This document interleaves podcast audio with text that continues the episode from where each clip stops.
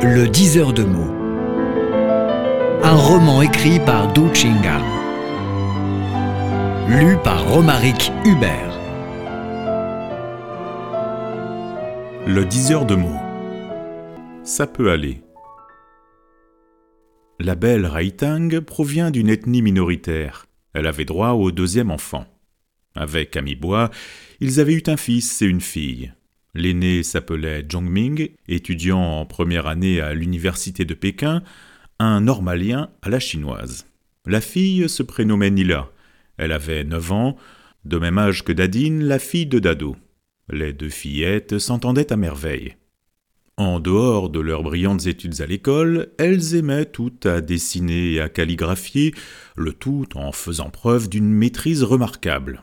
Raitang ouvrit trois pharmacies, gagnait plus que son mari, en surface du moins. Le maire avait souvent un revenu gris considérable. La pharmacienne se passionnait pour la peinture, restait en contact intime avec Linda, épouse de Dado et peintre renommé. C'était en vacances d'hiver. Il neigea à Wuhan, mais sur l'île de Sanyang, il faisait doux et agréable. Dado y alla passer l'hiver avec sa famille, ils furent hébergés chez Amibois. Tout petit était là aussi. À chaque rencontre, on était joyeux, les gosses notamment. Ayant salué ses oncles et sa tante, Dadine glissa vers la chambre de Nilla, ferma la porte, les deux fillettes jasaient comme des pies en interdisant l'accès aux grandes personnes. Tout petit soupira. Le monde change radicalement. Les gosses d'aujourd'hui sont différents de notre enfance. Ils considèrent l'espace privé. Nous, nous étions dans le collectif. Mes deux enfants grandissent au Canada, ils tiennent davantage à l'intimité. À la maison, on doit frapper à leur porte, on ne peut fouiller leur tiroir. De nos jours, élever des enfants, c'est plus difficile que de faire du commerce. Chez moi, normalement, c'est Dore qui s'occupe des petits. Moi, je fournis la garantie économique. Raitang corrigea. L'éducation des enfants est une tâche de première importance. La mère et le père doivent tous les deux y prendre part. Il y a un équilibre à tenir des deux côtés. À l'ère de l'enfant unique, le pire est de gâter les gamins. Tout petit écarta les bras, rit jaune. La servante proclama Madame est servie. On passa à table, des plats séduisants y étaient disposés. On mangea avec délice. Les deux fillettes ne cessèrent de chuchoter en cachette comme dans un complot. Le fils y prit part. À la suite du dîner, Dadine rappela à sa mère. Maman, tu ne l'oublies pas, j'espère. Mais quoi, fit Linda Mon tapis à écriture, quand va-t-on l'acheter? Nilla rejoignit sa copine. Papa, moi aussi j'en veux un. Amibois interrogea. C'est quoi un tapis à écriture? Nadine expliqua. C'est une pièce de tissu ferme ou de plastique sur quoi l'on peut écrire au pinceau avec de l'eau, un moment après, l'eau se sèche, on recommence, et à l'infini, c'est très bon pour la calligraphie. Combien ça coûte? Je l'ai découvert à l'aéroport. 480 yuan pièce. Linda en reporta les circonstances.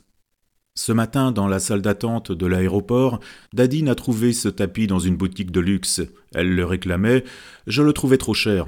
J'ai refusé et lui ai promis de l'acheter dans un magasin ordinaire. Dadine jeta un regard plaintif sur sa mère, tira Nilla par la manche, se dirigea vers la chambre en déclarant Laissons discuter les grandes personnes. Nous regagnons notre royaume, continuons à jouer à la toupie. Nilla ajouta Attention, Dadine, je sortirai le parapluie céleste si tu m'opposes le poignet gigantesque. Mon frère fait l'arbitre. On aura une belle bataille. Je suis sûr que ma toupie résistera mieux au choc, elle tournera plus longtemps. La porte se referma, les enfants replongèrent dans la bataille des toupies. Tout petit adressa un franc reproche à Linda. Dadine réclame à juste titre c'est un objet très utile. Rien que 480 yuan, et tu as refusé, tu y vas un peu fort. Linda rectifia. 500 yuan n'est pas une somme astronomique, mais je connais la différence de prix. Dans un magasin ordinaire, ça coûte seulement 48 yuan. Celui de l'aéroport pourrait être de meilleure qualité, mais le prix est multiplié par dix. Pour un enfant, ça dépasse la limite. Dans ce cas-là, il faut que l'enfant compare et apprenne à économiser. Je connais l'enjeu. Un tapis ordinaire suffit pour un bon entraînement. Dans une famille aisée, l'enfant doit savoir que l'argent ne tombe pas du ciel. Raitang intervint contre tout petit. Avec les gamins, tu fais de trop grandes mains.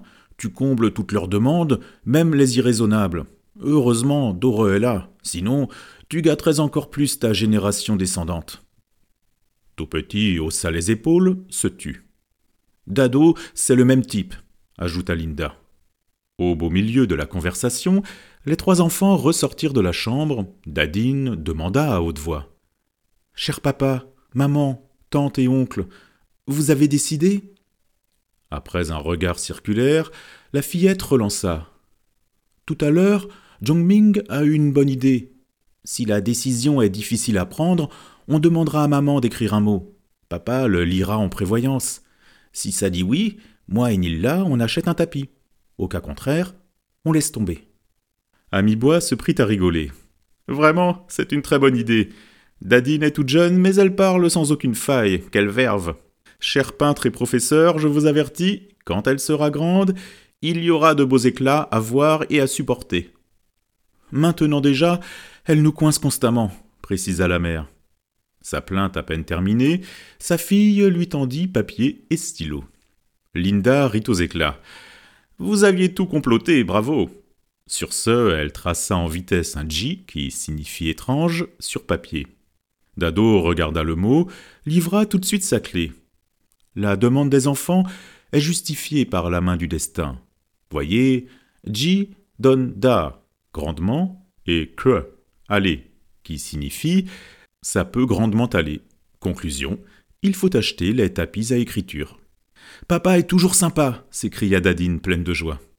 Linda sortit alors 300 yuan de son porte-monnaie. Amibois l'intercepta.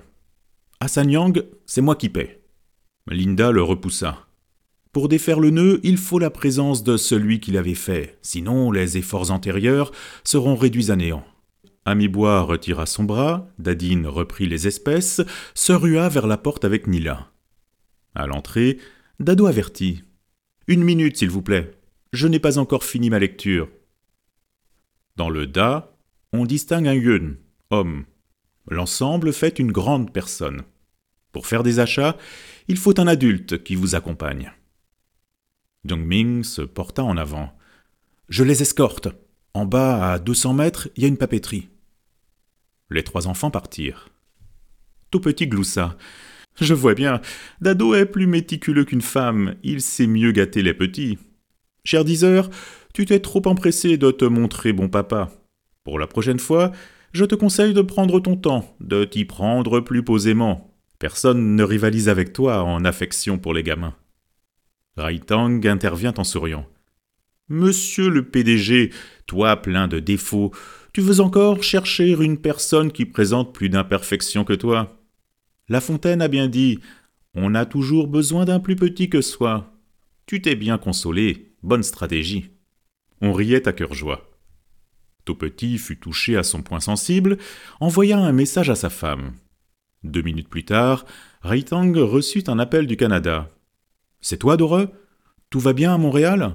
Oh, ne me dis pas merci, c'est Linda qui a donné une bonne leçon à ton mari. Rassure-toi, tout petit est très intelligent, il a le sens des responsabilités. Les petites bêtes noires, tout le monde en a, il va se corriger. Passe un bonjour à Togrand et à Juffleur, ils doivent être très heureux de revoir leur fille. Ok, quand ils se lèvent, on s'appelle avec la vidéo. Pas de souci. Tout petit se porte à merveille, c'est un mari fidèle. Amibois et Dado échangèrent un coup d'œil de complicité sournoise. Tout petit, sourit tout malin, afficha un air innocent. Au bout d'une demi-heure, les trois enfants furent de retour, tout joyeux. Vous avez fait bonne course dit Linda. Nilla répondit. Cent yuan pour deux tapis, on a acheté de plus deux pinceaux. En tout, ça fait cent soixante yuan. Maman a raison, poursuivit Dadine. À la papeterie, ça coûte beaucoup moins cher. Maintenant, on t'écoutera pour les grands achats. Tiens, la monnaie. Tout petit s'exclama. Linda est douée pour éduquer les enfants. Ça m'a beaucoup appris. De nouveau, les fillettes s'enfermèrent dans la chambre, sans bruit cette fois, elles calligraphiaient sur tapis en silence. Ming lança un appel vidéo. Sur le petit écran apparut une scène de vie familiale à l'autre bout du monde. Togrand et sa femme prenaient le petit déjeuner avec leur fille. Doreux apprenait aux enfants à réciter le classique des trois caractères. Sans apprentissage suivi, triste en vieillissant, enfant mal éduqué, faute des parents.